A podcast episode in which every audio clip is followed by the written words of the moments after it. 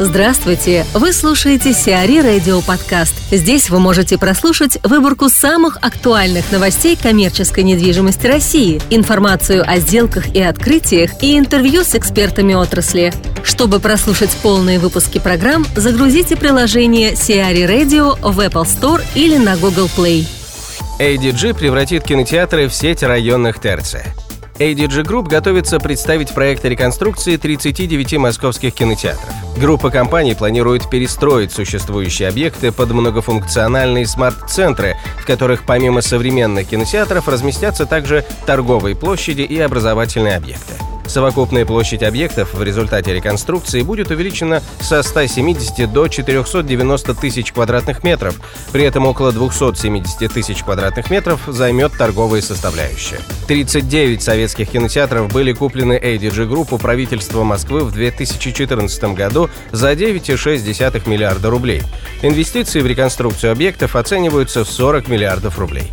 Андрей Ковалев, собственник ГК «Эко-офис», рассказывает об основных преимуществах столичных бизнес-парков. Важное отличие бизнес-парка от бизнес-центра – это возможность фирме арендовать здание целиком. В границах э, Московской кольцевой автодороги бизнес-парки в основном появляются в результате редевелопмента промзон.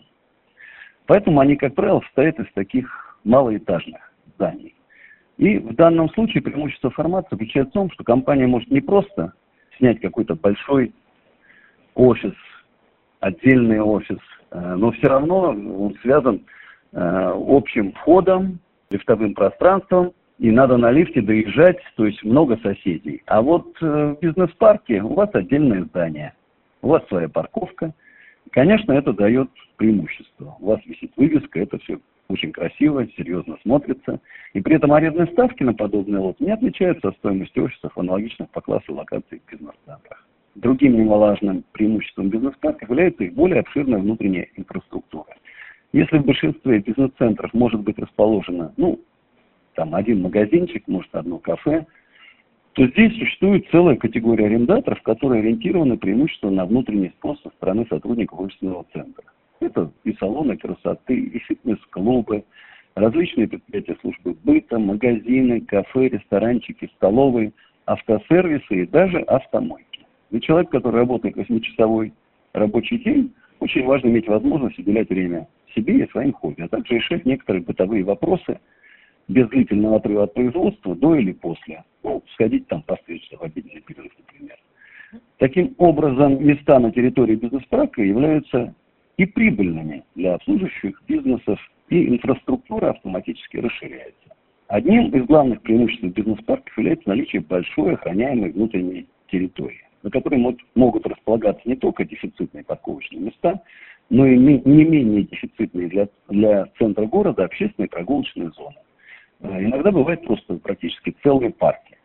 И зачастую компании переезжают в бизнес-парк, в том числе и с расчетом на данный ресурс. Они арендуют Э, открытой площадки на территории бизнес-парка для проведения различных презентаций, ярмарок своих товаров и услуг. Это очень удобно.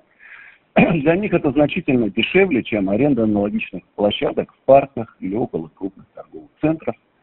К тому же в данном случае гораздо меньше административных согласований. Кроме того, общественные площадки на территории бизнес-парка могут использоваться для проведения корпоративов. Еще одним преимуществом данного формата может считаться более камерная и комфортная атмосфера внутри бизнес-парков. Ведь отличие от многих крупных бизнес-центров, которые представляют по сути огромный муравейник, к тому же еще и расположены в плотной городской застройке, малые и среднеэтажные офисные корпуса БП, как правило, обособлены друг от друга и расположены на достаточно большой закрытой территории. Таким образом, плотность рассадки компаний в бизнес-парке ниже, а и поэтому работать арендатором приятнее и удобнее.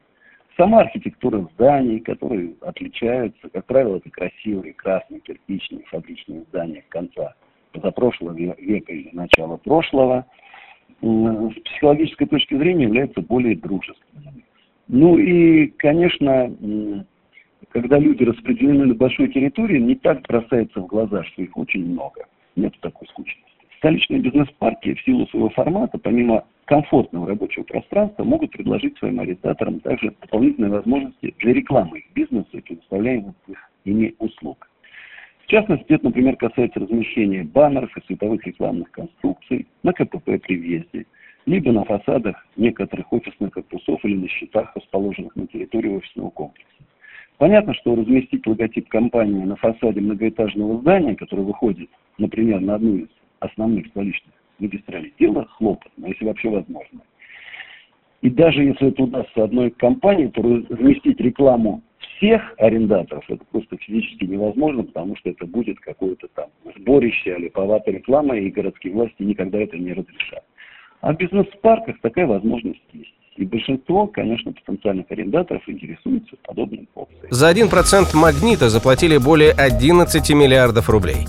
Владимир Гордейчук, являющийся давним партнером Сергея Галицкого по «Магниту», продал около половины своих акций в ритейлере. Сумма сделки, закрытая 4 ноября, составила 11,4 миллиарда рублей при цене за акцию около 9,5 тысяч рублей, тогда как на момент закрытия торгов на московской бирже она составляла 10 360 рублей за акцию. Доля Гордичука в «Магните» составляла 2,3%, теперь она не превышает полутора процентов. До 2006 года бизнесмену принадлежало 5,5% ритейлера. Ранее в 2016 году было объявлено об уходе Гордичука с поста гендиректора АО «Тандер», управляющего сетью. При этом предприниматель оставался членом совета директоров. А плюс построит еще один склад под Чеховым. В Чеховском районе Подмосковья в сельском поселении Любучанское построит производственно-логистический центр площадью 225 тысяч квадратных метров. На территории 55 гектаров возведут склады и цеха для сборки электротехники, строительных конструкций и пищепрома, в состав комплекса войдут производственно-складские корпуса, объекты инженерной и транспортной инфраструктуры, в том числе паркинг на 950 машиномест. Высота планируемых строений составит 1-2 этажа. Заявлен складской терминал класса А для микропредприятий и малого бизнеса. Для них планируется возвести 12 складских зданий общей площадью 46 800 квадратных метров. Площадь отдельных секций будет колебаться от 3 до 4,5 тысяч квадратных метров каждая проекте участвуют два ООО – управляющая компания «Перспектива» и «А плюс Девелопмент». Партнеры рассчитывают начать строительство комплекса в 2017, а завершить в 2023 году. Инвестиции в проект оцениваются в 6,3 миллиарда рублей. АФК-система покупает РГС за 2,5 миллиарда. Региональная гостиничная сеть достанется системе за 2,6 миллиарда рублей.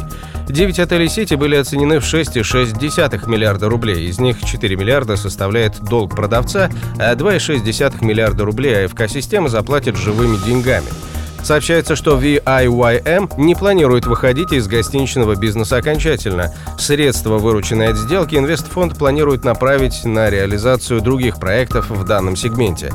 В частности, речь идет о проекте «Никольские ряды» в Петербурге. Общий номерной фонд РГС составляет 1379 номеров площадью свыше 87 тысяч квадратных метров. Сиари Радио. Эксклюзивные рубрики «За и против», «Ноу-хау», «Ремейк», «Новые форматы». Слушайте в полных выпусках программ в приложении Сиари Radio. Приложение доступно в Apple Store и на Google Play. Более подробная информация на сайте siari.ru slash radio.